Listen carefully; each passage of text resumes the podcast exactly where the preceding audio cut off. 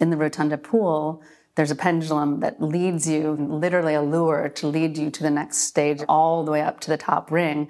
Um, but there's a tightrope across to a bay directly across from the point where the pendulum comes up. And then it comes down into another bay. And in that bay, there's a, there's a, a tub of water where the pendulum is just get this tiny little tip that's just very gently drawing like a ripple, a line of ripples through the top of this pool. And you remember being downstairs and the same gestures, sort of just tickling the, the, surface of water. So there's these kind of linkings, you know, in a book with a narrative where like a character changes or they develop and you remember how they were introduced to you.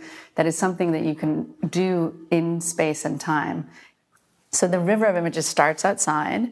Um, and then it really um, it cascades or it sort of uh, emerges with every other piece. So, um, so when you get up there on the top ring, it's naturally lit, and you have this river of images tracing the walls, and it actually becomes like a Venn diagram, mixing itself, merging with whatever's happening in each bay. So an image will be a bird going all the way around, but as it enters a bay, it'll merge with that painting. And it goes to the next bay and it'll be fractured by that sculpture.